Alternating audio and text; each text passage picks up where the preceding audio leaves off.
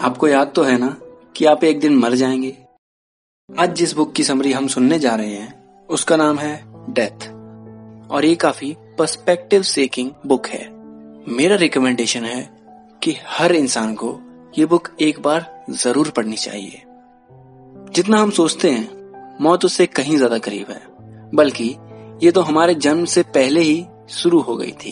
अब कुछ इग्नोरेंट लोग ही होंगे जो इस बात को भी गलत साबित करना चाहेंगे। अगर आप थोड़ा ध्यान से देखें तो लाइफ एंड डेथ दोनों साथ में ही हो रहे हैं। जरा एक गहरी सांस लीजिए। इसमें लाइफ है, और अब उस सांस को छोड़िए। यहाँ पर डेथ है। आपको ये समझना होगा कि हमारे अंदर ऑर्गन और सेलुलर लेवल पर हर वक्त मौत हो रही है। जब आप यंग होते हैं, तब आपको लगता है कि मैं अमर हूँ। लेकिन जैसे जैसे आपकी उम्र बढ़ती जाती है, आपको लगने लगता है कि नहीं, मैं अमर नहीं हूँ। एटलीस्ट आपकी बॉडी तो आपको रिमाइंड करा ही देती है कि आप अमर नहीं हैं। और जिस वक्त आपको ये पता लग जाए कि मैं अमर नहीं हूँ तो आप अपनी ज़िंदगी का हर पल बहुत खूबसूरत बनाने की कोशिश करेंगे। और ऐसा हर पल होना चाहिए। इसलिए ये याद रखिए कि आप एक दिन मर जाएँगे और अपने हर दिन को भरपूर जिए। लोग ज़िंदगी को अवॉइड करते हैं क्योंकि उन्हें लगता है कि ये सुरक्षित नहीं है। लेकिन आपको ये पता होना चाहिए कि अगर इस धरती पर कोई सबसे सुरक्षित जगह है तो वो आपकी कब्र है, क्योंकि वहाँ पर कुछ नहीं होता। और जैसा मैंने पहले कहा कि आप किसी भी वक्त मर सकते हैं। इससे फ़र्क नहीं पड़ता कि आपने कितनी सिक्योरिटी अपने लिए जमा कर रखी है। अगर आप ये समझना चाहते हैं कि मौत के दौरान क्या होता है तो आपको पहले ये समझना होगा कि एक इंसान कैसे बना होता है। योगा में हम एक जीव को एक शरीर के रूप में देखते हैं, जो कि पाँच सीत, यानी आवरण से ढका है।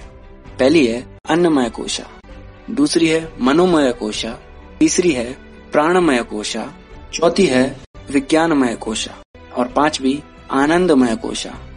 हर आवरण की अपनी अलग फंक्शनिंग है, अलग प्रॉपर्टीज़ हैं। जो सबसे बाहरी आवरण है, वो है अन्नमय कोशा। अन्न का मतलब होता है फ़ूड तो इसको हम फ़ूड बॉडी भी कहते हैं। जब आप पैदा हुए थे, तब महज आप दो से तीन किलो के होंगे, पर आज आप उससे कहीं ज़्यादा हैं।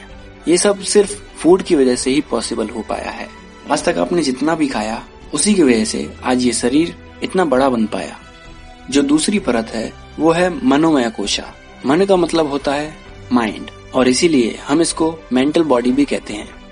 इसमें आपके सारे थॉट्स इमोशंस और बाकी सारी मेंटल प्रोसेसेस आती हैं, दोनों कॉन्सियस और अनकॉन्सियस आजकल डॉक्टर्स ये दावा करते हैं कि आपके मन में जो होता है, वो आपकी बॉडी को भी अफेक्ट करता है। आपका हर एक छोटा सा थॉट हर एक छोटी सी हरकत केमिकल चेंजेस में बदलता है और वो आपकी पूरी बॉडी को अफेक्ट करता है। जब हम माइंड की बात करते हैं तो लोग सोचते हैं कि ये सिर्फ़ एक ही जगह पर स्थित है, पर ऐसा नहीं है। हमारे शरीर के हर सेल में एक अपनी इंटेलिजेंस होती है एक अपनी मेमोरी होती है। तो हम ये कह सकते हैं कि माइंड की एक अलग ही बॉडी है और इस पूरी बॉडी को हम मेंटल बॉडी कहते हैं, यानी मनोमय कोशा। तो फ़िज़िकल बॉडी और मेंटल बॉडी ये दोनों हार्डवेयर और सॉफ्टवेयर की तरह हैं और ये तभी काम करेंगे जब आप इनको अच्छी पावर देंगे और इसी वजह से आती है तीसरी लेयर जो है प्राणमय कोशा। प्राण का मतलब होता है ज़िंदगी लाइफ एनर्जी और इसीलिए इसको एनर्जी बॉडी भी कहते हैं। अगली जो लेयर है, वो है विज्ञानमय कोशा। ज्ञान का मतलब होता है नॉलेज और विशेष ज्ञान का मतलब होता है एक्स्ट्रा ऑर्डिनरी नॉलेज विज्ञानमय कोशा। हमारे पूरे नॉलेज को रिप्रेजेंट करती है। पांचवी और आखिरी लेयर है आनंदमय कोशा। आनंद का मतलब होता है ब्लिस आनंद को डिफाइन नहीं किया जा सकता। तो योगा में हम इसको एक्सपीरियंस के रूप में मानते हैं। जब आपकी डेथ होती है, तब आपकी सिर्फ़ आउटर लेयर यानी अन्नमय कोशा और मनोमय कोशा का कॉन्सियस पार्ट खत्म होते हैं। कोई भी इंसान पूरी तरह से मरता नहीं है। बाकी के सारे स्ट्रक्चर्स बाकी की सारी लेयर्स अभी बाकी हैं। बाकी का स्ट्रक्चर एक नई लाइफ ढूंढेगा और वहाँ पर अपने आप को मैनिफेस्ट करेगा।